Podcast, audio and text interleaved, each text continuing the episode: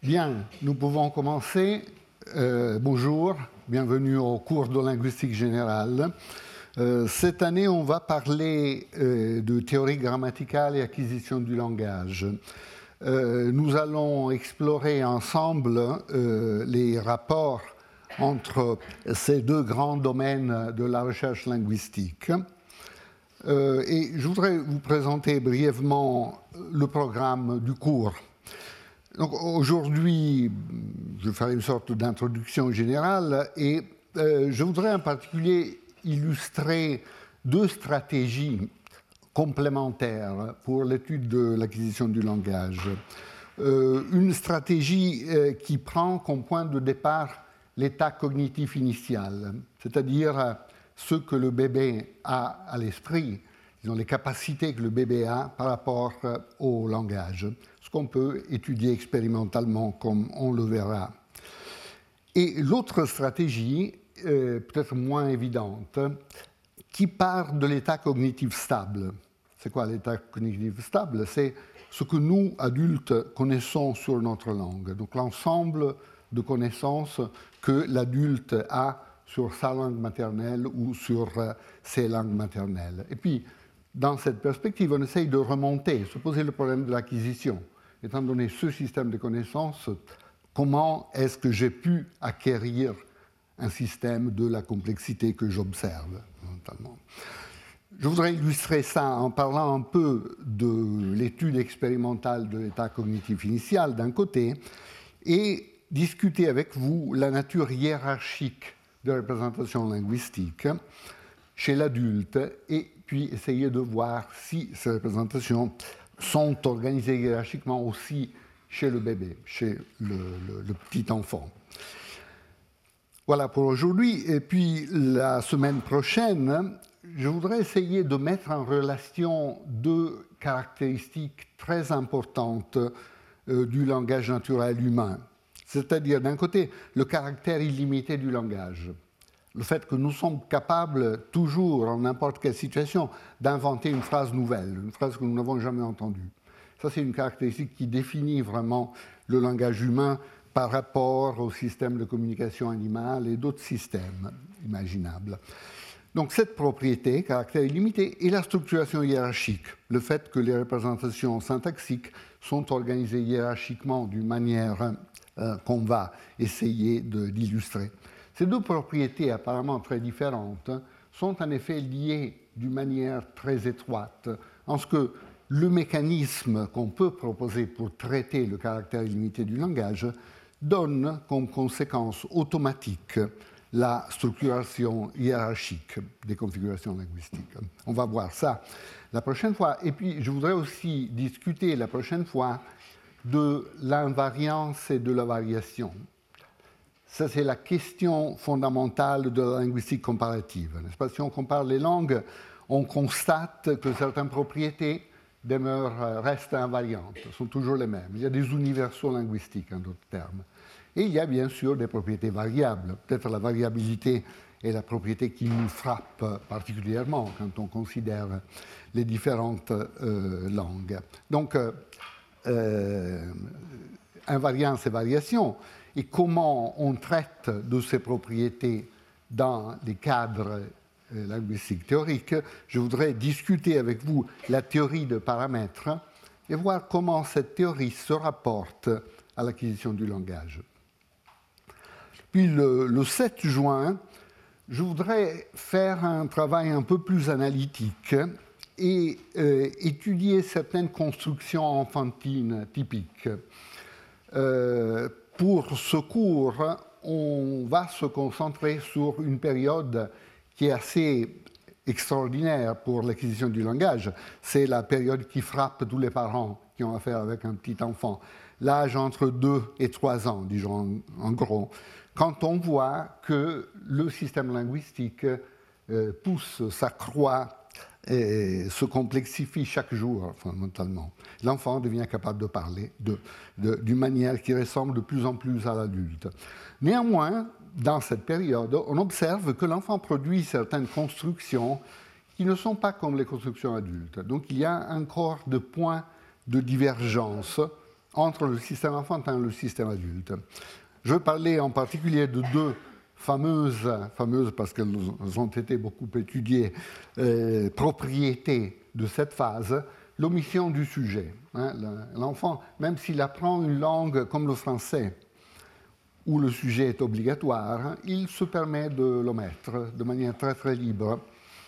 Et l'autre, ce qu'on appelle les infinitives principales, c'est-à-dire des structures déclaratives où l'enfant décrit des états de choses, mais où il utilise le verbe à l'infinitif plutôt que le verbe conjugué comme l'adulte le ferait. Ça semble une euh, banale propriété morphologique, mais en effet, ça a des conséquences structurelles très importantes que nous allons essayer d'illustrer. Puis le 14 juin, on parlera de la croissance des arbres. C'est quoi les arbres? Ce sont les représentations, on va en voir beaucoup, hein, euh, représentations syntaxiques qui expriment ce caractère hiérarchique des structures syntaxiques. Et il y a un sens en lequel, dans l'acquisition du langage, les arbres poussent, deviennent plus grands. Euh, au, début, l'enfant, supposons un an et demi, deux ans, produit des, petits arbres, de petites structures. Hein. Et puis, il y a cette poussée progressive, cette croissance progressive. Et on va essayer de voir, euh, le 14 juin, le développement du langage du point de vue du développement de ces structures. Comment les arbres euh, deviennent euh, des grands arbres, fondamentalement. Puis le 21 juin, je voudrais me focaliser sur une période un peu plus tardive de l'acquisition du langage. Euh, vers l'âge de 4 ans, euh, l'enfant parle déjà assez bien, hein, très bien même. On peut interagir euh, avec un enfant de cet âge de manière excellente du point de vue linguistique, mais il y a quand même encore quelques difficultés qui caractérisent cette phase aussi jusqu'à 5 ans et même 6 ans, il y a certaines constructions qui restent très difficiles pour l'enfant. Par exemple, un certain type de relatives, de phrases relatives ou de phrases interrogatives, qui sont totalement compréhensibles et utilisables pour les adultes et qui sont très difficiles pour les enfants à cet âge. Donc on va essayer de discuter de ces difficultés tardives, si on veut, euh, et essayer de voir comment on peut ramener ces propriétés à la théorie de la localité, un domaine très important de euh, l'étude de théorie grammaticale. Puis la dernière leçon, le 28 juin, euh, on, va tirer quelques conclusions sur la base de ce qu'on aura vu. Il y aura des approfondissements à faire, probablement. On verra sur la base de ce que j'arrive à faire dans le cours. Comme vous le savez, euh, le cours a, est immédiatement suivi par un séminaire. Donc euh, aujourd'hui, je vais parler jusqu'à 11h30 euh, environ, peut-être un peu avant, comme ça s'il y a des questions, on pourra faire hein, aussi un petit peu de discussion. Et puis à 11h30, le séminaire commence, systématiquement chaque mardi, c'est comme ça. Aujourd'hui, le séminaire sera introduit par Caterina Donati, euh, de l'Université de euh, Paris-Cité. Et Caterina euh, va nous parler du bilinguisme, mais en effet d'un cas très spécial de bilinguisme. Bilinguisme d'enfants qui maîtrisent et une langue orale et une langue des signes. Et donc elle va nous montrer comment, en étudiant ce type particulier de bilinguisme, on peut tirer des conclusions générales sur le bilinguisme, mais aussi sur euh, la compétence linguistique, sur le savoir linguistique du locuteur.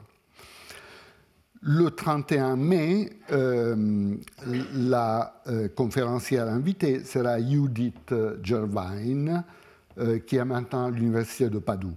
Gervain est une grande spécialiste de l'étude expérimentale de l'état cognitif initial. Je vais parler un tout petit peu de ça aujourd'hui, mais Judith va reprendre ça en euh, beaucoup plus euh, grand euh, détail la semaine prochaine.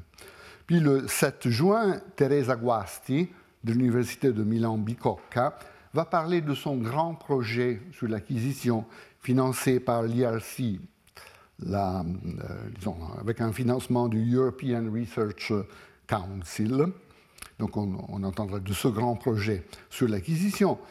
Le 14 juin, euh, Ghislaine Dehaene, grande spécialiste d'imagerie cérébrale, va nous parler de ce qu'on peut déterminer euh, par des études d'imagerie sur euh, le petit enfant et sur le bébé euh, même.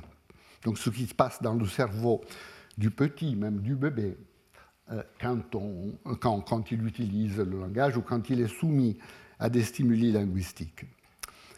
Le 21, 21 juin, Nama Friedman de l'Université de Tel Aviv va ouvrir le chapitre de la pathologie, va parler en particulier d'un type ou d'une classe de formes de pathologie qui sont liées à la question de la période critique. C'est quoi la période critique? C'est le fait qu'il y a des fenêtres privilégiées pour l'acquisition du langage. Hein. Nous savons tous que pour les enfants, c'est beaucoup plus facile d'apprendre une langue étrangère que pour les adultes, malheureusement.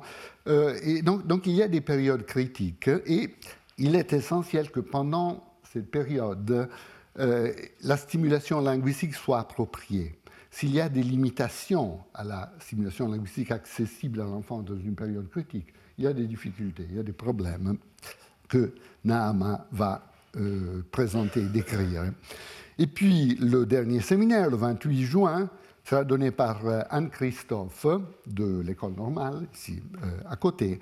Et Anne-Christophe, aussi grande spécialiste de l'acquisition du langage, va nous parler de, des synergies des rapports entre l'apprentissage lexique et l'apprentissage de la syntaxe, hein, deux choses qui sont euh, strictement liées. Voilà donc notre programme et nous pouvons commencer. Comme je disais, donc, il, y a, deux grandes stratégies qu'on peut suivre pour l'étude de l'acquisition.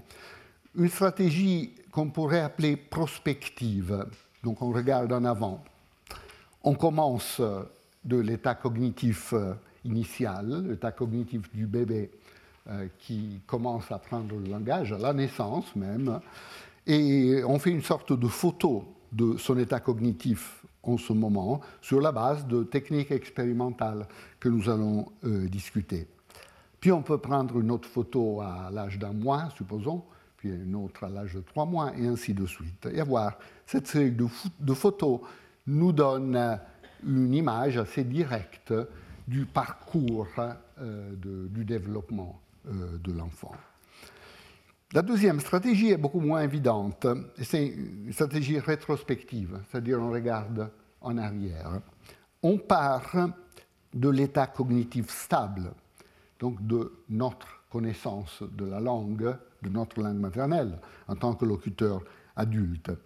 Donc il y a un point où le développement du langage s'arrête pour l'essentiel, et c'est cela que nous appelons l'état cognitif stable. Évidemment, nous pouvons continuer à apprendre des choses. Hein, on, apprend de nouveaux mots, par exemple, ça, arrive euh, normalement, euh, mais pour l'essentiel, la structure, la structure, la connaissance, notre connaissance du langage reste euh, stable. Donc on peut partir d'une caractérisation précise de l'état cognitif stable, et ici, la linguistique contemporaine euh, les études de théorie grammaticale euh, sont extrêmement importantes parce qu'ils nous donnent les moyens pour caractériser la connaissance adulte de la langue de manière précise. Donc on parle de cela et on se pose la question, mais comment cette propriété a été déterminée et à quel point elle a été acquise par l'enfant. Donc on, revient en arrière et on se pose cette, cette sorte de, de, de question. Cette stratégie rétrospective est très importante pour l'étude des rapports entre la linguistique, la théorie grammaticale et l'étude de l'acquisition. Et elle a l'avantage de nous donner immédiatement la dimension de la complexité de la tâche à laquelle le bébé est confronté. Le bébé doit pouvoir apprendre un système qui a toute la complexité que les études de linguistique montrent. Donc, comment est-ce qu'il y arrive euh, Quels sont les, moyens qui lui permettent euh, d'arriver à cette compétence extraordinairement riche, complexe et articulée? Voilà, donc, euh, partons d'un grand classique. Et d'une citation. Donc, Charles Darwin, dans son ouvrage The Descent of Man, avait essayé de, on, pourrait dire, ramener les capacités cognitives humaines à, ou, en tout cas mettre en relation les capacités cognitives humaines, humaines avec sa théorie de l'évolution. Et donc, bien sûr, il parle de les capacités cognitives principales de notre espèce, il parle du langage. Regardons ce qu'il dit euh, en regardant directement la traduction en français. Euh, le langage n'est certainement pas un instinct dans le sens propre du mot, car toute langue doit être apprise. C'est évident, le petit apprend la langue de sa communauté, n'apprend pas, n'hérite pas la langue de ses parents. Donc il y a un élément très important d'apprentissage. Il diffère, le langage diffère beaucoup cependant de tous les arts ordinaires, hein, en ce que l'homme a une tendance instinctive à parler. Il y a une tendance instinctive à la base du langage, comme nous le prouve le babillage des enfants. Tandis qu'aucun enfant n'a une tendance instinctive à brasser, à faire du pain ou à écrire. Donc il y a des, capacités qui sont totalement culturelles, comme les dernières qui sont illustrées ici, et nous ne voyons qu'un signe euh, d'une tendance instinctive pour ces capacités. Mais pour le langage, c'est différent, parce qu'à l'âge de six mois, quand le, bébé sait faire très peu de choses, en tout cas de manière visible, eh bien, il commence à produire des structures linguistiques significative, des syllabes fondamentalement, n'est-ce pas? Ba, ba, ba, ba, ba, da, etc. Il y a cette phase de euh, babillage que, euh, d'après Darwin, qui, d'après Darwin, suggère qu'il y a une base instinctive pour le langage. Alors l'étude de cette base instinctive ne pouvait pas être très développée à l'époque de Darwin, ça a été développé par la suite. Mais voyons d'abord une autre citation d'un grand psychologue euh, américain, William James, qui caractérise comme ça le problème auquel le bébé est confronté. Hein. donc, euh, euh, William James dit Le bébé, assailli par les yeux, les oreilles, le nez, la peau et les entrailles en même temps, ressent tout cela comme une grande confusion foisonnante, bourdonnante. Donc, one great blooming, buzzing confusion. En d'autres termes, le bébé est bombardé par toutes sortes d'expériences qui proviennent de ses sens, qui proviennent de l'environnement, évidemment. Comment arrive-t-il à ordonner ces expériences, à classer ces expériences de telle façon qu'elles portent sur les différents savoirs qu'il devra acquérir. Il y a un problème initial de choix, comment dire, de séparation entre les différents types d'expériences.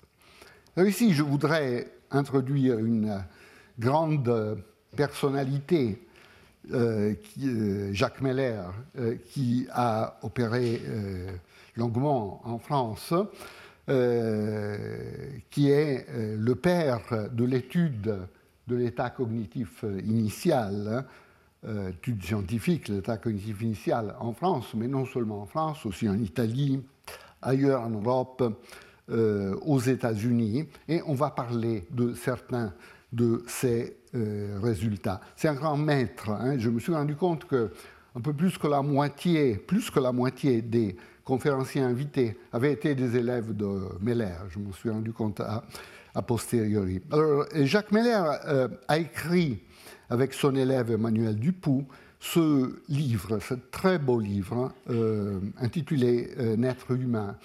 Euh, qui est une très belle introduction aux sciences cognitives du point de vue du bébé, du point de vue des capacités du bébé. quel est le point de départ de nos capacités cognitives extrêmement riches et variées en tant euh, qu'adulte. Donc il parle du langage, bien sûr, mais il parle de toutes sortes d'autres capacités que le bébé a, par exemple reconnaissance de visage, par exemple euh, physique naïve, hein, les attentes que le bébé a par rapport au fonctionnement euh, du monde, euh, etc.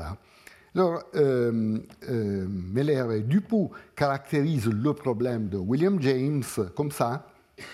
Le bébé n'entend pas seulement des signaux linguistiques parfaits dans des conditions idéales.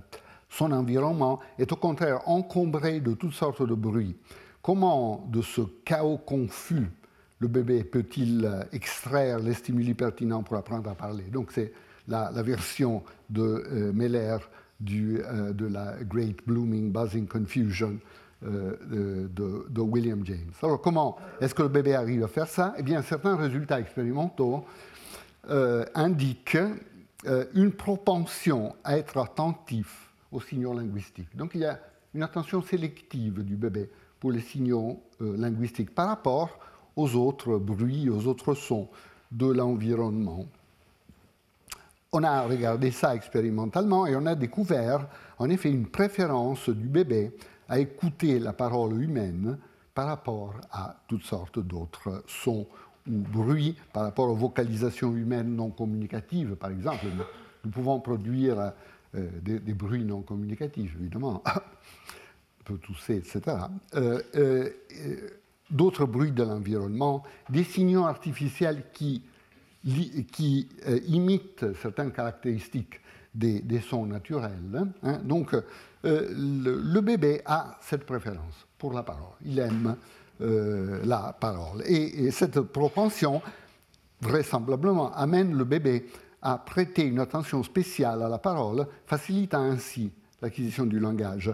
Euh, les éthologues classifient cette, euh, attention spéciale, euh, observent cette attention spéciale dans beaucoup d'autres espèces. Hein. Les, petits d'une espèce X ou Y ont tendance à prêter une attention spéciale aux signaux produits par le con spécifique. C'est très utile hein, pour la survie euh, du, petit. Donc, par exemple, Peter Marler parle d'un instinct to learn en reprenant le travail classique de Lawrence, de Timbergen, etc., etc., des, traditions euh, d'études euh, en, en, éthologie. Et cette préférence du bébé pour la parole peut être considéré euh, dans ce contexte d'études éthologiques.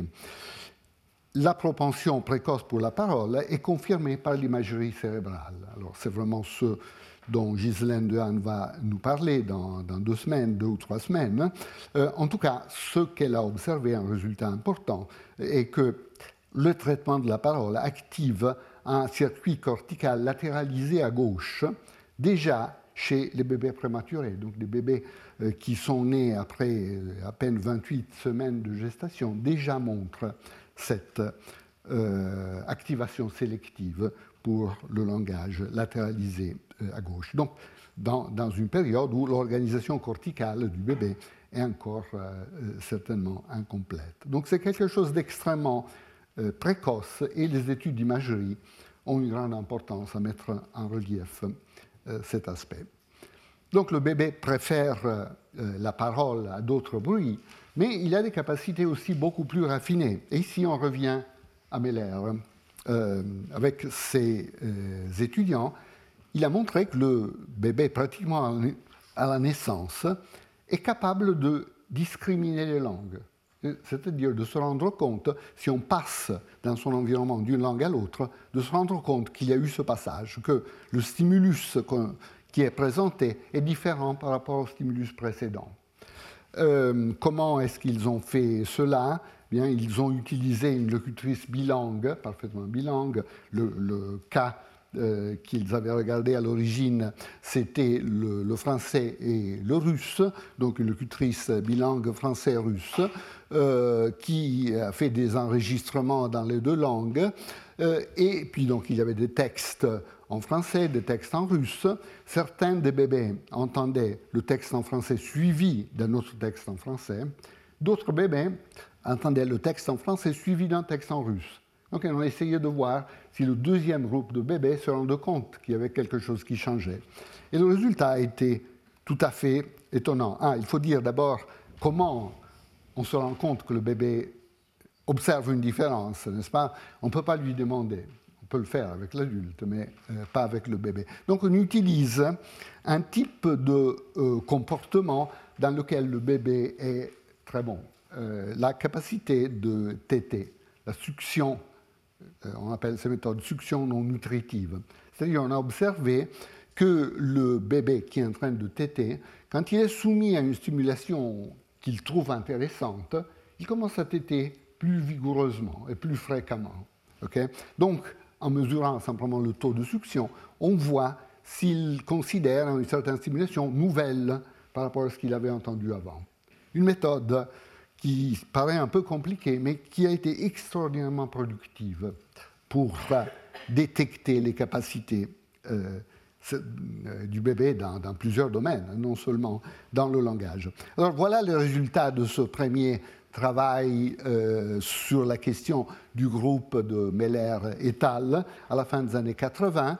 alors ici, vous avez, je ne sais pas si ça marche, peut-être pas. Oui, voilà, ça marche. Euh, donc ici, vous avez deux groupes de bébés qui entendent des textes en français. Vous voyez qu'au début, ah, c'est intéressant, donc euh, le, rythme de succion augmente, puis c'est toujours le même, donc c'est pas très intéressant, donc ça descend. ok? Et ici, vous avez un groupe qui continue à entendre, supposons que le premier texte était du russe, le premier groupe continue à entendre du russe n'est pas très intéressant, donc euh, le taux de succion reste bas. Ici, c'est le groupe qui entend le français. Vous voyez qu'il y a un saut. Euh, euh, le, bébé se rend compte qu'il y a quelque chose de nouveau. Il commence à téter plus vigoureusement. Et donc, il y a cette, différence montre que le groupe qui a été soumis au passage d'une langue à l'autre s'est rendu compte qu'il y avait quelque chose qui changeait dans l'environnement utilise cette méthode de manière euh, vraiment euh, extraordinairement efficace pour tester toutes sortes de euh, propriétés. On peut constater aussi qu'ils ont fait un très beau contrôle. Ils ont soumis au bébé non pas le russe, le français, mais ils ont fait défiler à l'envers la bande magnétique du russe et du français. Donc vous prenez l'enregistrement, mais vous allez à l'envers, pour ainsi dire. Alors vous voyez que là, ce qu'on entend, ce n'est pas du tout quelque chose qui ressemble à une langue naturelle. Mais si vous faites défiler la bande magnétique à l'envers, certaines propriétés restent constantes. Hein. par exemple, euh, la hauteur globale, l'énergie du signal reste constante. Donc c'est clair, clair, que le bébé qui n'arrive plus du tout à discriminer entre le russe à l'envers et le français à l'envers est sensible à des propriétés plus fines que ces propriétés globales qui restent constantes. Euh, en particulier des propriétés liées à l'ordre temporel euh, fin de, de la présentation linguistique. Voilà, est-ce que. On, s'est posé la question. Ici, le, bébé discriminait entre le français, qui était la langue parlée par sa mère, et euh, une autre langue comme le russe. Euh, on s'est posé la question est-ce que ces deux, trois, quatre jours de vie, de contact avec le français suffisent pour que le bébé arrive à, déterminer des propriétés qui lui permettront de le distinguer d'une autre langue.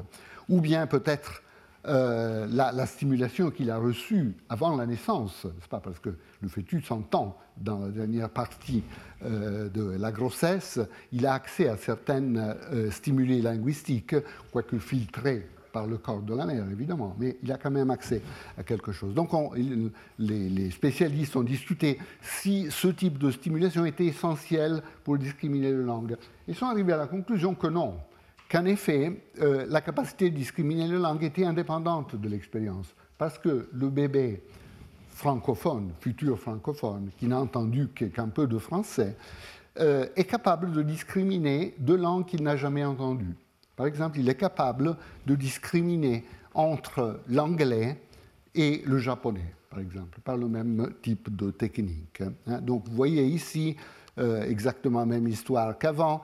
Euh, d'abord, euh, le bébé entend de l'anglais, puis un groupe continue à entendre de l'anglais, pas très intéressant, pas beaucoup de... Le, rythme de succion n'est pas très haut.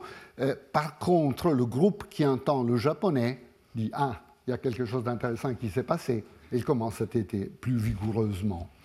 Voilà comment ces expériences marchent. Mais dans ce cas, le bébé n'avait rien entendu euh, de, deux langues qu'il est capable de discriminer. Donc euh, cette euh, capacité n'est pas fondée sur son expérience initiale sur la langue maternelle, évidemment, parce qu'on a affaire ici à d'autres langues.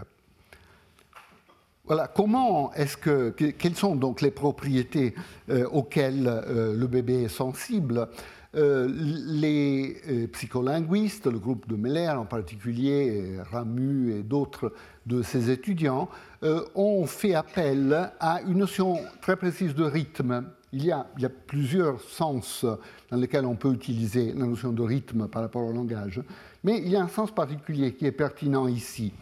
Et c'est l'alternance consonne-voyelle, n'est-ce pas? Une langue est caractérisée par une alternance consonne-voyelle, consonne-voyelle, et cette alternance peut être très irrégulière, comme dans une langue comme l'anglais par exemple, moyennement irrégulière euh, et très régulière dans une langue comme le japonais. Par exemple, en anglais, vous voyez que si vous prenez n'importe quelle phrase de l'anglais, parfois deux voyelles sont séparées par une seule consonne. Parfois, il y a quatre consonnes, parfois il y a un trois, etc. etc. Donc, euh, le rythme d'une langue comme l'anglais, en ce sens, est caractérisé par une grande irrégularité. Dans le cas d'une langue comme l'italien ou comme le français, c'est plus régulier. Vous voyez que souvent, deux voyelles euh, euh, sont séparées par une ou deux consonnes fondamentalement, parfois trois, mais c'est relativement rare. Et dans un cas d'une langue comme le japonais, euh, c'est très très régulier, c'est presque consonne voyelle, consonne voyelle, consonne voyelle. C'est pas exactement cet idéal, mais c'est très proche de cela. Donc, selon l'hypothèse que ces psycholinguistes ont fait, en excluant toutes sortes d'autres hypothèses, et que le petit enfant est sensible à la régularité du rythme, selon cette classification des langues du monde. En effet, les mêmes psycholinguistes ont pu montrer que, par exemple, le bébé n'est pas capable, euh, est capable de distinguer entre deux langues qui appartiennent à deux classes différentes. Donc, par exemple, l'anglais et le japonais, l'anglais et l'italien, etc. Mais ils ne sont pas capables de distinguer à l'intérieur de la même classe. Par exemple, si vous comparez l'anglais et le néerlandais, euh, il n'y a pas de, de distinction. Euh, qui est faite par l'enfant. Donc euh, cette capacité remarquable, cette sensibilité au rythme, vaut pour euh, ce genre de classification de langues, donc deux langues de deux types rythmiques distincts sont, sont discriminées par l'enfant. Voilà donc une autre capacité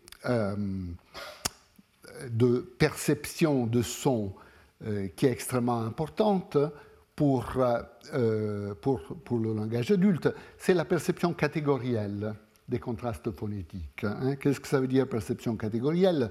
Le son euh, est, de par sa nature, continue. Hein. Donc, vous pouvez prendre, par exemple, la distinction entre deux syllabes comme da et ta, da et ta donc une distinction de sonorité, et vous, pouvez créer toutes sortes de cas intermédiaires entre un da parfait et un ta euh, parfait. Hein, vous pouvez manipuler le son de, cette manière.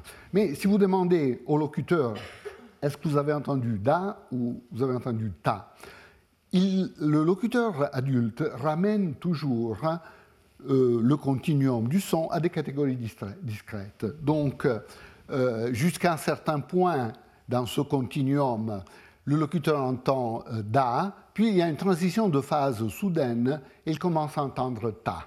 D'accord? Donc, on ramène le, continu au discret.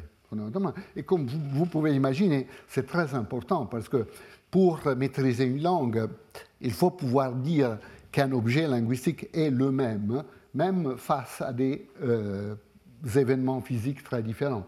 Pensez par exemple au même mot prononcé par un petit enfant, par un adulte, par un homme, par une femme, etc. Il faut pouvoir dire que chaise, c'est toujours chaise, quel que soit euh, l'événement physique euh, auquel on est, euh, on est soumis. À ce point, on s'est posé la question, est-ce que les bébés perçoivent catégoriellement ou non hein? On pourrait imaginer c'est quelque chose qui est appris sur la base de l'expérience. Eh bien non, Peter Aimas, euh, ce psycholinguiste de Brown, de l'université Brown aux États-Unis, a montré dans les années 70 que euh, les bébés percevaient catégoriellement aussi. Vous voyez ce, type d'expérience. De, euh, ici, la, stimulation était pas par rapport à bas. Euh, on utilise toujours le rythme de succion. Donc le bébé entend pas, pas, pas, pas, pas être très intéressant. Donc le rythme de succion diminue. Puis on passe à bas, ah, c'est intéressant, c'est nouveau. Mais ça veut dire que le bébé a discriminé entre pas et bas, euh, évidemment. Tandis que si vous continuez avec pas, non, ça, continue à être pas très intéressant. Et aussi, si vous proposez deux stimuli physiques qui sont assez, euh, aussi éloignés physiquement que pas par rapport à bas, mais qui sont du même côté de la catégorie de la barrière perceptive, le bébé ne discrimine pas, exactement comme l'adulte. Donc euh, euh, la perception est catégorielle dès le début, pour ainsi dire. Ce n'est pas quelque chose qui doit être déterminé à partir de euh, l'expérience. Bon, laissons tomber ça. voilà, il y a un élément d'acquisition euh, quand on détermine le système phonologique de la langue qu'on est en train d'apprendre, n'est-ce pas?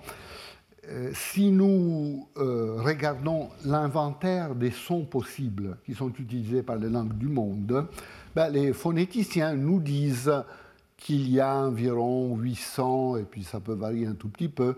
Par exemple, des phonéticiens comme Ladefoged nous disent qu'il y a environ 800 sons que les langues naturelles peuvent utiliser peut-être un peu plus, peut-être un peu moins, mais l'ordre de plusieurs centaines en tout cas. Chaque langue a un nombre de phonèmes de quelques dizaines, une vingtaine, une trentaine, une quarantaine, donc il y a de la variation. Mais il est clair qu'il faut pouvoir opérer un choix, pas? On n'utilise pas tout l'inventaire disponible aux langues humaines dans une langue particulière. Alors, comment est-ce que ça a lieu? Il y a deux hypothèses possibles. Il est toujours intéressant de considérer les cas extrêmes. Puis la vérité parfois se trouve à mi-chemin. Mais euh, pour euh, clarifier conceptuellement une question, faut considérer les cas extrêmes et voir un peu euh, quelles, seraient les prédictions de différents types d'approches. Donc une première manière d'extrémiser la chose, ce serait de dire que le bébé n'a accès à aucune distinction au début. Hein. donc tout est confus un peu à la William James euh, au début, et c'est seulement par l'apprentissage, lentement, que le bébé arrive à déterminer quel est l'inventaire de son de la langue qui lui est présenté. La deuxième hypothèse, c'est le contraire exact, c'est-à-dire le bébé au début a accès à toutes les distinctions, accès potentiellement à tous les sons euh, qui sont utilisés par les langues naturelles, et il opère un choix, il opère une sélection. Est-ce que un ou deux est l'hypothèse correcte? Eh bien, dans ce cas spécifique, il y a des très bonnes raisons de croire que l'hypothèse de la sélection est l'hypothèse correcte. Ce qui n'est pas du tout évident, hein, parce que quand nous pensons à l'apprentissage, nous ne pensons pas à une réduction des options, nous pensons plutôt à une extension des options. Mais, mais ça montre en effet que au moins dans certains domaines, les choses marchent euh, autrement. C'est ce qui a été appelé apprentissage par l'oubli, et j'ai donné ici la caractérisation de Meller et Dupont. L'apprentissage d'une langue se traduit en fait par une perte partielle, par la sélection de certains contrastes et l'oubli d'autres qui ne sont pas pertinents. Euh, les tout petits bébés discriminent tous les contrastes auxquels ils sont confrontés, tandis que vers 8 ou 10 mois, ils montrent la même aptitude, mais seulement pour les contrastes de leur propre langue. À 12 mois, ils se conduisent comme des adultes. Ils ne sont plus sensibles aux contrastes étrangers. Donc il y a un effet de développement ici dans la première année de la vie, fondamentalement. Ici, vous avez une euh, fameuse expérience qui montre cela de Janet Worker, cette psycholinguiste euh, canadienne, euh, qui a pris pour cette expérience le contraste entre ta et ta, ta et ta, ta et ta. Vous n'entendez pas grand-chose hein, dans ce contraste, en partie à cause de ma modeste attitude de phonéticien. mais surtout parce que votre langue maternelle, n'utilise pas ce contraste. Hein. Le, français n'utilise pas ce contraste, l'anglais n'utilise pas ce contraste. C'est le contraste entre un tas euh, dental où la pointe de la langue euh, touche euh, les dents ou les alvéoles et ta où la pointe de la langue est, on appelle ça rétroflexe, est un tout petit peu en arrière. Il y a des langues qui utilisent cette distinction, par exemple le hindi. Hein, mais beaucoup d'autres, en effet, utilisent cette distinction. Alors, voyez ce qui se passe.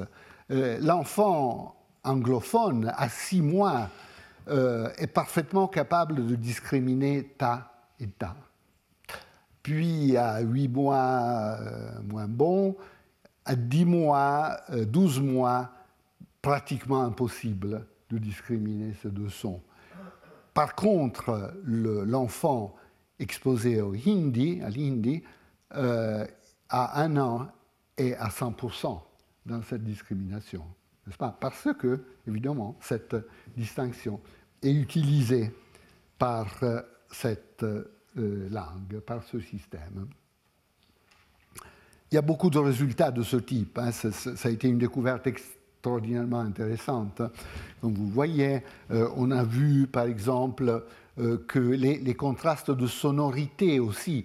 Il y a des langues comme les Kikuyu, par exemple, qui n'utilisent pas des contrastes de sonorité, qui n'ont pas des oppositions de type euh, pas, bas, n'est-ce pas? Donc, euh, qui n'utilisent pas cette opposition pour créer des mots différents, fondamentalement.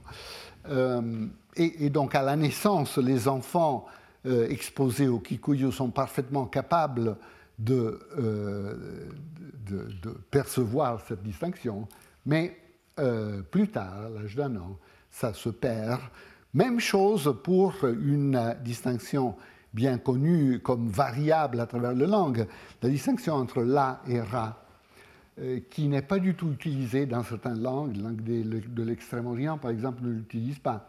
Un locuteur du japonais n'utilise pas cette distinction, euh, et euh, les adultes japonophones qui sont exposés à des pères comme euh, laine reine, par exemple, n'arrivent pas facilement à la percevoir. Mais, comme Tsushima a montré, et d'autres ont montré, à, à, six mois, les enfants japonophones sont parfaitement capables de discriminer ici, mais non pas à 12 mois. Donc à 12 mois, ils ont déjà perdu cette distinction. Même chose pour les systèmes vocaliques, il y a une convergence euh, chez les jeunes enfants vers le système euh, vocalique de la langue, euh, les systèmes de ton, même certains contrastes manuels de la langue des signes. Et, ici, nous allons en direction du, du, séminaire de Caterina, qui va venir après. Donc même certains contrastes manuels de la langue des signes qui ont à voir avec l'ouverture de la main sont perçus à 4 mois. Donc un enfant qui n'est pas exposé à la langue de signes, à 4 mois, perçoit certaines distinctions qui sont utilisées par les langues des signes au niveau manuel, mais ne sont plus perçues par l'enfant de 14 mois. Donc il y a le même type de perte de sensibilité qu'on observe chez les langues orales, ce qui va dans le sens de dire que la langue des signes euh, que les, capacités linguistiques sont en effet des capacités amodales, sont accessibles à différents types de euh, modalités selon le canal qui est accessible pour l'externalisation du langage. Alors, pourquoi est-ce qu'il y a ce phénomène? Euh, Janet Worker, euh, grande spécialiste de euh, cet ensemble de, découvertes, d'observations empiriques,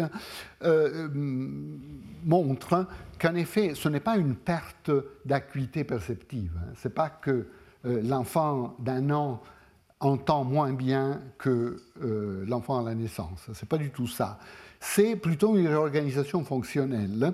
Et euh, Janet Worker euh, suggère que cette euh, perte d'attention pour les distinctions qui ne sont pas pertinentes pour, la, pour, pour la, différenciation lexicale est, liée justement à l'énorme tâche avec laquelle l'enfant est confronté d'apprendre le lexique. Si vous pensez à la dimension du lexique, la taille du lexique, nous tous connaissons des dizaines de milliers de mots, n'est-ce pas? Et comment avons-nous nous pu apprendre cela? Euh, l'apprentissage lexical est, une sorte de miracle dans le miracle de l'acquisition du langage. Euh, les spécialistes observent que dans la période de l'explosion de l'acquisition lexicale, l'enfant arrive à apprendre 10 nouveaux mots par jour, ce qui est énorme, qui est vraiment euh, spectaculaire. Alors l'hypothèse de Janet Worker est que le fait de pouvoir ne pas prêter attention à certaines caractéristiques non pertinentes facilite la tâche. Donc l'enfant ne doit pas prêter attention à toutes les spécificités phonétiques, mais seulement aux spécificités phonétiques qui permettent dans la langue euh, qu'on est en train, que le petit est en train d'apprendre, qui permettent de différencier des éléments lexicaux. Pas? Donc des distinctions phonétiques qui créent des paires minimales, comme le linguiste, les linguistes disent. Voilà, donc tout cela en perception, en production, qu'est-ce qui se passe? Eh bien, il y a le babillage, la propriété qui avait frappé l'imagination de Darwin, euh, vous vous souvenez, et euh, le babillage donc, commence en gros vers euh, six mois, production de syllabes comme bababa, babada, fondamentalement. La caractéristique commune du babillage est qu'il n'y a pas un sens identifiable. Hein. Donc, quand l'enfant babille, on peut pas, euh, il n'y a pas un contenu référentiel de ce qu'il produit. Un peu plus tard, vers 10 mois, 12 mois, il y aura les premiers mots reconnaissables. Alors là, il y aura effectivement un contenu référentiel identifiable. Maman, papa, lolo, etc., etc. Mais dans la phase du babillage, non. Euh, il n'y a rien de comparable à un sens associé à la séquence. Mais dans le babillage aussi, on observe un développement. Au début, euh, le babillage est universel, donc fondamentalement tous les enfants babillent de la même manière, euh, utilisent surtout des occlusives, utilisent surtout de voyelles basses, de voyelles comme A c'est la voyelle typique du babillage ou d'autres voyelles basses. Euh, la structure syllabique est très simple, consonne-voyelle, consonne-voyelle, fondamentalement. Et puis, vers 8 mois, de 8 mois à 10 mois, etc., il y a une tendance à converger vers les propriétés du système euh, phonologique de la langue. Hein. donc, et en compréhension et en production, dans la deuxième moitié de la première année de la vie, il y a une convergence. L'enfant euh, se déplace, disons, d'une position universaliste à une position où il est en train de maîtriser les caractéristiques propres du système qu'il est en train euh, d'apprendre.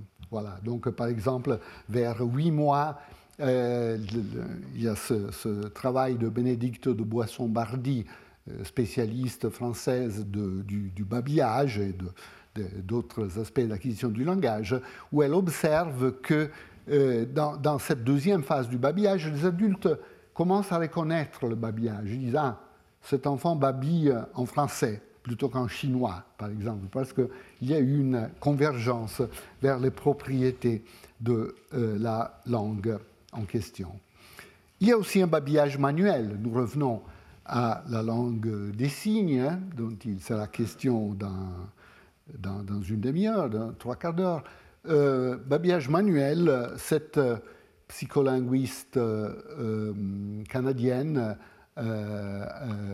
Laura Petito, a observé, avec ses collaborateurs, a observé que pour les enfants exposés à la langue des signes, il y a un babillage manuel, c'est-à-dire l'enfant exposé à la langue des signes commence à produire des structures qui ressemblent un peu aux structures syllabiques produites euh, par l'enfant exposé à la langue orale, avec certaines caractéristiques communes. Euh, il n'y a pas de sens associé, il y a des formes canoniques, donc avec répétition du même signe ou avec certaines variations, euh, etc. Et donc on observe cette, euh, cette, phase de babillage euh, manuel, ce qui suggère encore une fois que nos capacités linguistiques sont assez abstraites et puis elles prennent le, canal qui est disponible, pour ainsi dire, hein, pour l'externalisation. Revenons un instant en arrière. Tout au début, j'ai parlé du fait qu'il y a une préférence pour la parole par rapport à d'autres bruits accessibles, n'est-ce pas? On a pu montrer aussi qu'il y a une préférence pour la langue des signes par rapport à un système non linguistique comme la pantomime. Hein. On a demandé, par exemple, à un locuteur de langue de signes de décrire un certain événement en langue de signes. Euh, et puis de décrire le même événement, mais par une pantomime, donc en mimant l'événement, donc de manière non linguistique fondamentalement. Vous voyez que l'enfant à six mois, même un enfant qui n'est pas exposé à la langue de signes, a une préférence pour la présentation en langue de signes par rapport à la pantomime. Donc ça rappelle la préférence pour la parole dont nous avons parlé euh, tout au début. Ok, donc essayons de généraliser un tout petit peu. Euh, il y a deux, grands deux grandes notions euh, d'apprentissage. Ça, c'est une question très profonde, très ancienne aussi. Qu'est-ce que ça veut dire apprendre? Quel est le mécanisme ou quels sont les mécanismes à la base de l'apprentissage? Et c'est bien sûr une, question qui remonte à la pensée grecque, euh, classique, etc. il y a ces deux grandes manières de concevoir l'apprentissage. Apprentissage par instruction, ça veut dire que la réalité externe a une structure. Et l'apprentissage correspond au fait de intérioriser, de transférer la structure externe, donc de l'extérieur à l'intérieur de l'organisme qui apprend. Apprentissage par sélection, c'est par contre le mécanisme dont on a parlé avant pour l'acquisition des euh, traits distinctifs, c'est-à-dire l'organisme a la capacité d'engendrer suffisamment de diversité, faire suffisamment d'hypothèses, et ensuite l'expérience a le rôle de sélectionner. Certains éléments, euh, certaines des hypothèses internes sont sélectionnées et d'autres sont écartées, sont rejetées, pour ainsi dire. Euh, et euh, nous avons vu, au moins dans le cas de l'acquisition de traits distinctifs, que il y a des arguments empiriques très très clairs en faveur d'un mécanisme sélectionnel pour ce type d'apprentissage. C'est un mécanisme d'apprentissage qui est aussi euh, totalement compatible avec ce qu'on sait des bases neuronales de l'acquisition. Par exemple, ici j'ai mentionné cet ouvrage très connu de Jean-Pierre Changeux, L'homme neuronal. Changeux dit Apprendre, c'est stabiliser des combinaisons synaptiques préétablies c'est aussi éliminer les autres. Donc, euh, son mécanisme donne une base neurophysiologique pour cette idée de la sélection, fondamentalement. Hein, ce sont des idées qui sont développées aussi en détail dans l'ouvrage récent de Stanislas Dehaene, euh, Apprendre. Voilà, je, voulais juste, euh, pour terminer cette partie, mentionner cet article de Massimo Piatelli Palmarini où euh, Massimo essaye de euh, retracer un peu l'histoire de la notion d'apprentissage, non seulement dans les sciences cognitives, mais aussi en biologie. Et il suggère que dans plusieurs domaines des sciences cognitives et de la biologie, le développement a été systématiquement, on part d'une hypothèse instructive et puis on passe à une hypothèse sélective pour des raisons empiriques fondamentalement. Euh, voilà donc euh, l'exemple, bon, il cite dans cet article plusieurs exemples, mais un article, euh, disons un exemple qui est spécialement intéressant, est celui de l'immunologie. Donc il parle de Niels Jerne, grand spécialiste d'immunologie, dont la Nobel Lecture, quand il a reçu le prix Nobel, vous savez, on fait une, conférence, euh, était intitulé The Generative Grammar of the Immune System. Donc il fait un parallèle entre la grammaire du langage et la grammaire du euh, système immunitaire. Et euh, donc il dit des choses comme ça. Donc les, les anticorps ne, sont pas des échos de l'antigène qui est en train d'envahir l'organisme, mais étaient déjà disponibles euh, à l'animal dans son répertoire. Donc l'animal a son répertoire tout, fait, pour ainsi dire, avant l'arrivée de l'antigène. This is important insight that followed the introduction into immunology of the selective theories. Donc il dit, euh, voilà, l'immunologie a fait des pas euh, de géant à partir des années 50 quand on a introduit cette vision sélective qui a remplacé euh, la, vision instructive précédente. Donc Massimo Piatelli dit, il y a plusieurs secteurs des sciences cognitives, mais aussi de la biologie fondamentale, qui ont affaire avec la notion d'apprentissage qui ont montré ce type de développement. Voilà. Mettons pour l'instant de côté euh, l'étude euh, expérimentale de l'état cognitif initial et parlons un peu de, de, l'autre approche, de l'autre euh, stratégie de recherche, ce que j'ai appelé une stratégie rétrospective, hein. partir de l'état stable et remonter, remonter à l'acquisition. Ici, un rôle majeur est lié à euh, cette personnalité que vous connaissez, euh, Noam Chomsky, si la, photo remonte à quelques années avant, n'est-ce pas?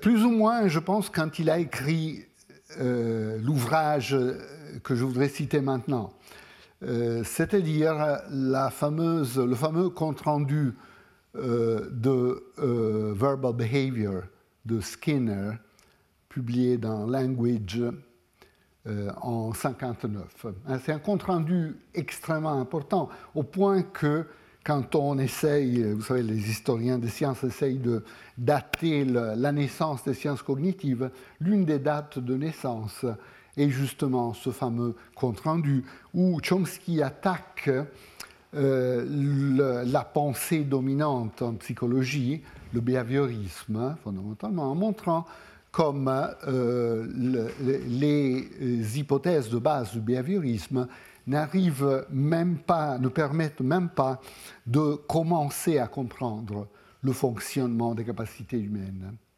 Il faut faire autre chose.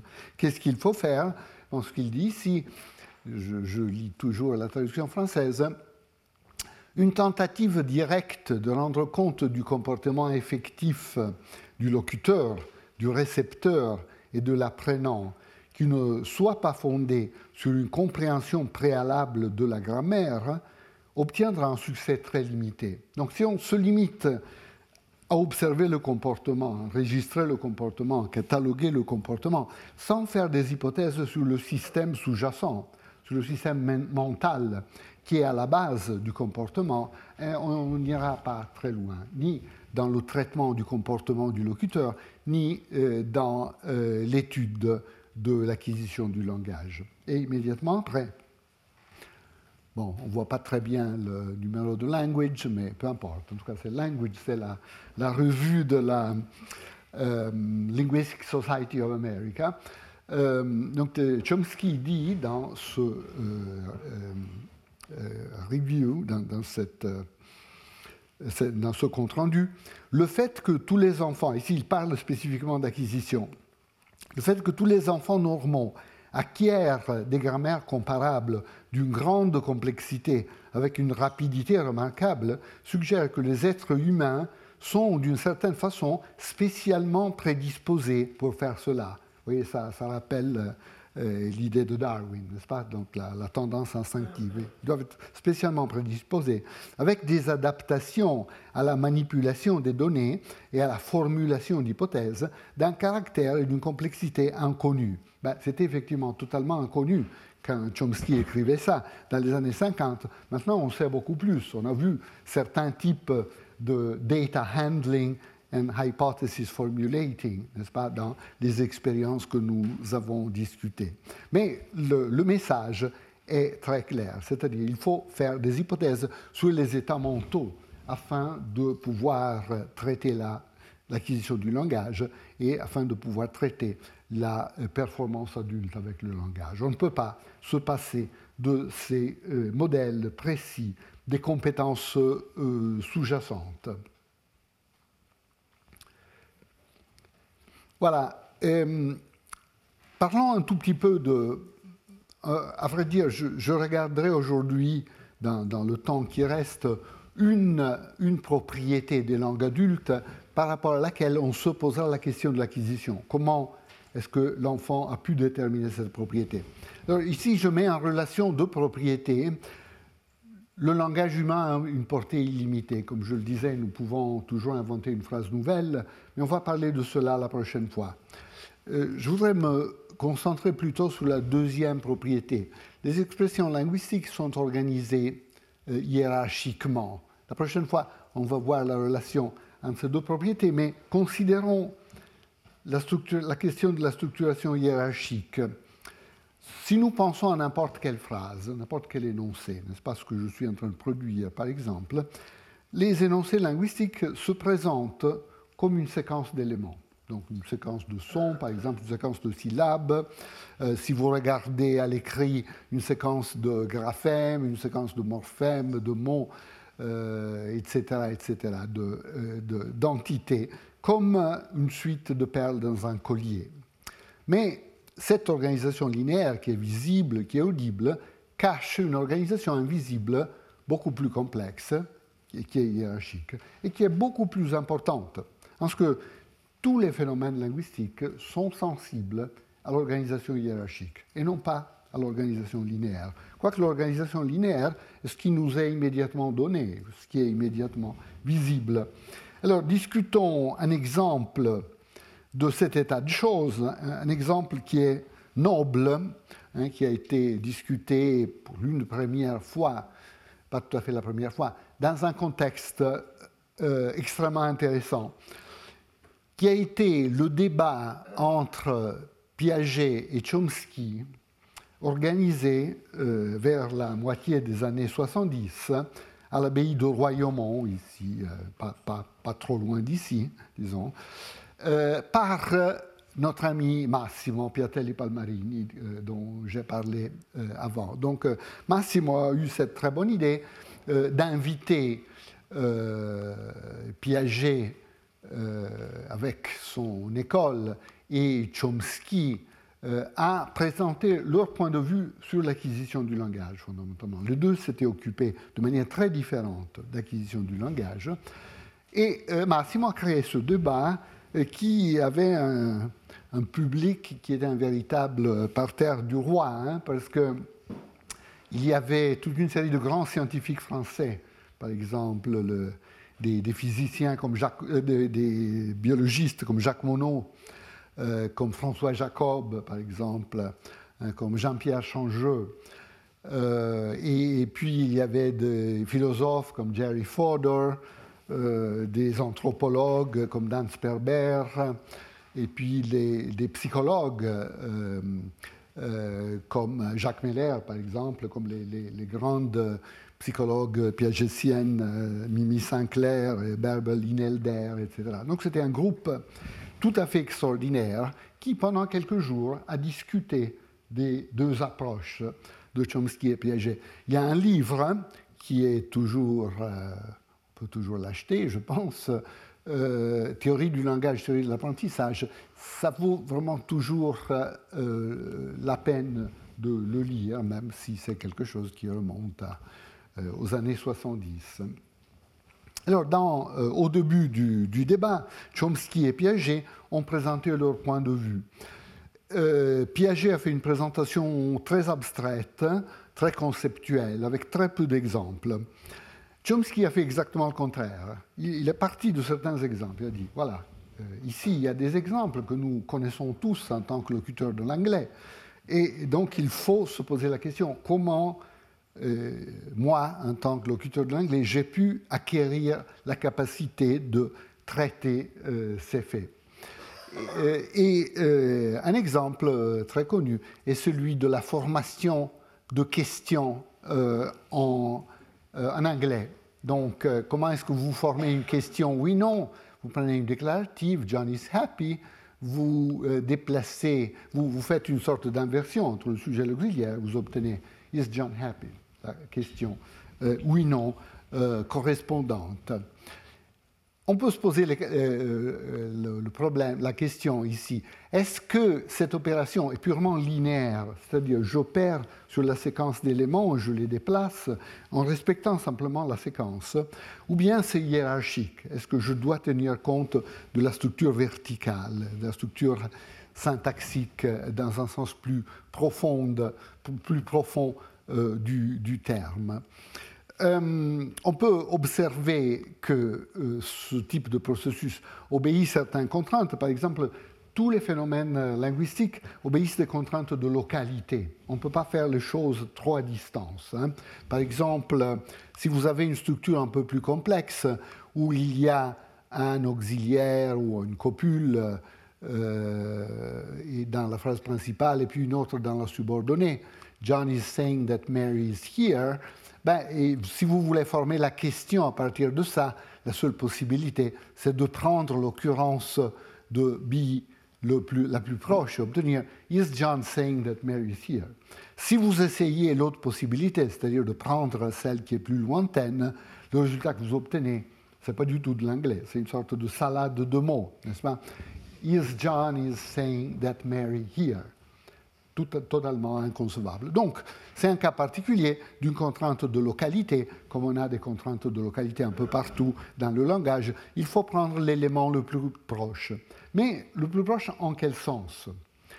Ici, la notion linéaire, la notion hiérarchique coïncident. C'est toujours cette occurrence qui est la plus proche. Mais dans un autre type d'exemple, euh, les deux notions de proximité linéaire et proximité hiérarchique sont dissociés. Donc prenez un exemple comme euh, The man who is here is happy. Vous voyez, ce que vous avez, c'est que vous avez le sujet qui est modifié par une phrase relative, laquelle a sa propre occurrence du verbe être. Et ici, évidemment, ce qu'il faut faire pour former une question, c'est prendre non pas la première, mais la deuxième occurrence de être pour obtenir Is the man who is here happy? C'est euh, c'est bon. Si vous essayez de prendre l'occurrence la plus proche en termes linéaires, hein, celle qui se trouve dans la relative, le résultat que vous obtenez, encore une fois, c'est word salad, c'est salade de mots. Is the man who here is happy? Totalement impossible, euh, évidemment. Mais alors, euh, Chomsky dit, ceci montre que le calcul de la proximité pertinent ici est fait sur la structure, non pas sur l'ordre linéaire. Parce que si c'était fait sur l'ordre linéaire, ça serait l'occurrence la plus proche qui serait déplacée en position initiale. Alors j'ai beaucoup parlé de structure, mais enfin, on arrive au premier arbre, puis on en, verra beaucoup. Ça, c'est la structure verticale, la structure hiérarchique de cette phrase. Nous avons le sujet, the man, le prédicat is happy, et puis le sujet est modifié par une relative, who is here, dans ce genre de configuration. Ici, pour former une question, on attire une occurrence de l'auxiliaire, et vous voyez qu'il est tout à fait clair que l'occurrence la plus proche est celle-ci, est le, verbe être de la principale. Si vous utilisez une simple méthode, par exemple, vous comptez le nombre de branches euh, simple, 1, 2, 3 et 4, euh, tandis que si vous aviez décidé de chercher l'autre occurrence, ça serait beaucoup plus lointain, 1, 2, 3, 4, 5, 6, 7. Donc euh, il est clair que cette très simple notion de distance, certainement inadéquate, hein, parce qu'il faut être plus raffiné que cela. Mais en tout cas, en toute première approximation, ça nous donne déjà l'idée en quel sens cette occurrence d'être est plus proche de la position initiale par rapport à l'autre. Mais vous voyez qu'ici, la notion linéaire de proximité et la notion hiérarchique sont dissociées et euh, la notion hiérarchique gagne. Et c'est toujours comme ça. Dans le langage naturel, chaque fois que les deux notions de proximité sont en compétition, c'est toujours la notion hiérarchique qui euh, gagne. Ce qui suggère que toute l'organisation grammaticale de langue naturelle est hiérarchique fondamentalement. Ok, mais qu'est-ce, que, les enfants euh, arrivent à faire avec ce genre de choses N'est-ce pas? Euh, Chomsky disait dans son argument à Royaumont, bon, les, les, adultes n'ont aucun doute hein, que la forme interrogative de 4A est 4B et non pas 4C. et les enfants aussi, il disait. Les enfants ne produisent pas d'erreurs de ce type, jamais. Et donc là, là c'était plutôt une considération anecdotique. Hein. C'est vrai, c'est tout à fait vrai. Mais il n'avait pas vraiment d'argument expérimental à offrir à l'appui de cette, observation. Euh, le travail expérimental a été fait par la suite par euh, Stephen Crane, euh, qui a fait ce type d'expérience. Donc ici, il faut tester les enfants, il faut créer des situations de jeu en particulier si on essaye de faire produire les enfants. On appelle cette technique production induite, c'est-à-dire on crée une situation de jeu où on fait produire à l'enfant la structure en question euh, si l'enfant est capable de le faire. Donc on teste s'il y a cette euh, capacité. Donc ils ont pris des enfants à partir de 3 ans environ euh, pour produire des structures avec de, un peu complexes, avec de relatives, et pour voir comment, comment des enfants former les questions. Donc euh, voilà la situation expérimentale. Il y a un, monsieur Jabba, ou je ne sais pas, Jabba de Hutt, quelqu'un qui vient d'une planète lointaine, qui raisonne parfois de manière un peu différente par rapport aux êtres humains. Alors l'enfant a envie de savoir ce qu'il pense de certaines situations. Alors l'adulte dit, tu peux lui poser une question. Par exemple, Ask Jabba if the man who is beating a donkey is mean. Donc demande à Jabba si l'homme qui est en train de battre un mule est méchant. Alors là, il y a deux hommes, l'un qui euh, bat le mule, l'autre qui fait autre chose avec des mules, donc il le nourrit par exemple, ou quelque chose comme ça. Et euh, donc, dans, le stimulus de l'expérimentateur, il y a une question indirecte, donc euh, on n'utilise pas encore euh, le mouvement de l'auxiliaire qui formerait la question directe. Donc l'attente est que si l'enfant est capable de le faire, il produira des questions directes comme, hein, en, parlant avec Jabba, Is the man who is beating a donkey mean? Et si l'enfant respecte le principe de, euh, qui, respecte la structure fondamentalement, qui ne viole pas l'organisation structurelle, il ne produira pas quelque chose comme Is the man who beating a donkey is mean De nouveau, la structure tout à fait, euh, tout à fait impossible, reconnue comme telle par l'adulte. Alors, quels sont les résultats euh, que Crane, Crane et Nakayama ont obtenus? À première vue, c'est un peu décevant parce que le groupe le plus jeune d'enfants euh, ne produisait que 38% de structures correctes. Donc la plupart des structures qu'il produisait, c'était des structures agrammaticales, des structures qui n'étaient pas correctes. Mais il faut regarder les erreurs que le petit faisait. Hein, c'est ça ce qui est euh, crucial euh, maintenant.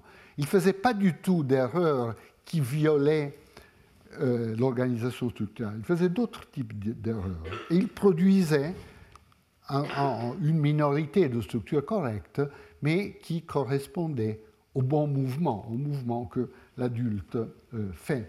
Donc voyons un peu quels étaient les résultats, et puis je vais euh, m'arrêter pour aujourd'hui. voilà, un, un, cas typique d'erreur produit par l'enfant, c'était de commencer la question par le verbe être, mais puis d'avoir les deux occurrences d'être dans leur position normale, pour ainsi dire, comme dans la déclarative. Donc, is the man who is beating a donkey is mean hein, Ce n'est pas une structure possible pour l'adulte, mais c'est une manière de signaler la question et où apparemment rien ne bouge. Apparemment, parce que euh, peut-être en effet quelque chose bouge, mais de manière euh, plutôt euh, cachées. En tout cas, ça c'était la plupart des erreurs produites par les enfants. 60% des erreurs étaient ce type de structure qui ne porte pas simplement sur la question si l'enfant respecte ou ne respecte pas la structure. Tout simplement, la structure est telle qu'elle est et il y a en plus ce marqueur initial, fondamentalement.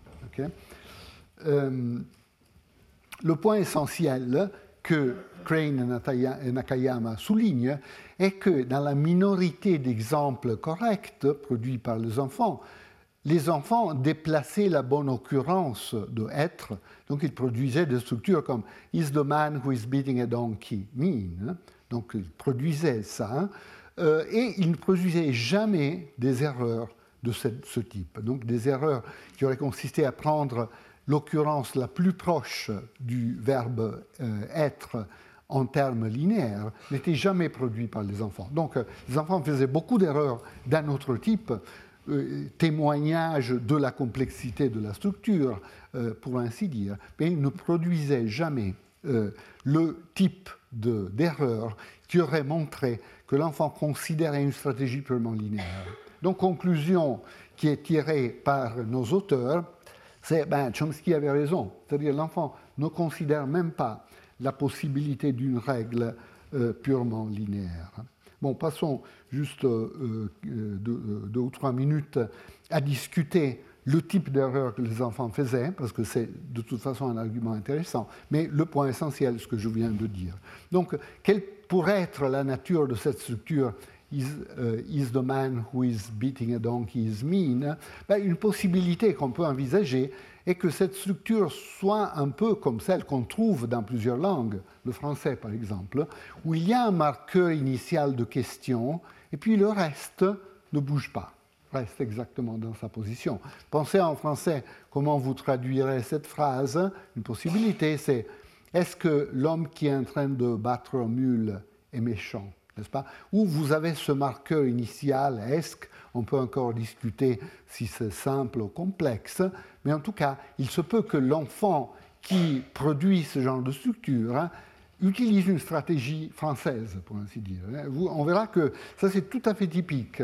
L'enfant, quand il a une difficulté, très souvent utilise une stratégie grammaticale qui n'est pas propre de la cible, mais qui est utilisé dans une autre langue. C'est une situation qu'on trouve très très systématiquement.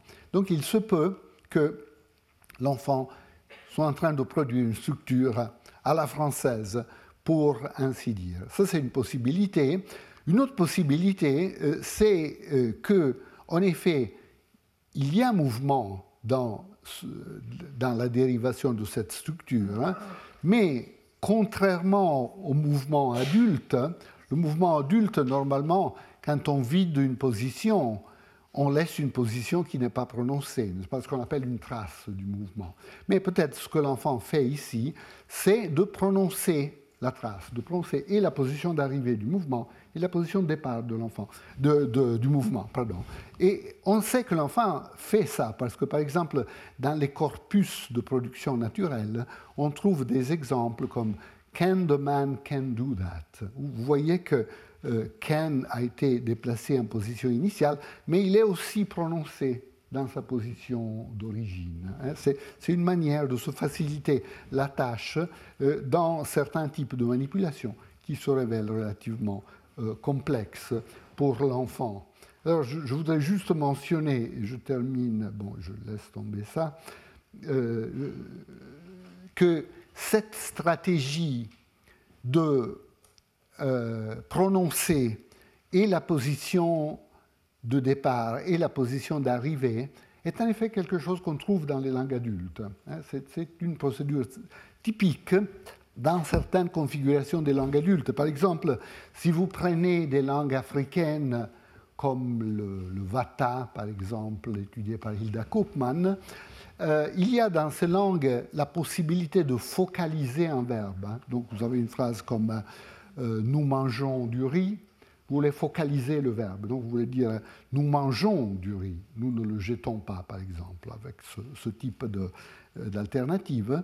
Et la, la, manière de focaliser le verbe, c'est de l'avoir en position initiale et dans sa position normale. Donc quelque chose comme manger, nous manger riz, quelque chose comme ça. Et, puis, il ne faut pas aller chercher dans des langues très lointaines. Aussi, les langues romanes ont cette propriété. Dans, cet exemple tiré de l'italien, ce n'est pas la focalisation, mais la topicalisation. Un verbe peut être un topique dans certaines situations, hein, comme dans cette petite chanson italienne du 19e siècle. partire, partirò, partir bisogna. Euh, donc en ce qui concerne le fait de partir, je partirai, il faut partir. Donc vous voyez que le verbe partir est topicalisé, donc ce dont on va parler, et, puis il est répété à l'intérieur de la phrase, partirò. Et euh, donc on trouve chez les langues adultes ce processus de duplication d'un verbe qui est vraisemblablement ce qui est utilisé par l'enfant euh, dans les exemples difficiles des, euh, des, structures qui ont été testées par Crane et Nakayama. Voilà, donc le point essentiel, en tout cas, qu'on a observé ici, est que les petits ne produisent jamais des structures qui seraient sensibles uniquement à l'ordre linéaire, et donc euh, ce type de processus grammatical obéit systématiquement la structure hiérarchique. Et ceci est vrai en effet de tous les processus grammaticaux. N'importe quel processus on regarde, on trouve exactement la euh, même euh, conclusion. Bien, alors je pense que je vais m'arrêter ici et reprendre un peu la discussion de ces exemples. Nous avons quelques minutes avant le séminaire de Catherine, donc je ne sais pas si vous avez quelques questions, euh, quelques observations à faire sur euh, tout ce que je viens de dire, quelques remarques, commentaires.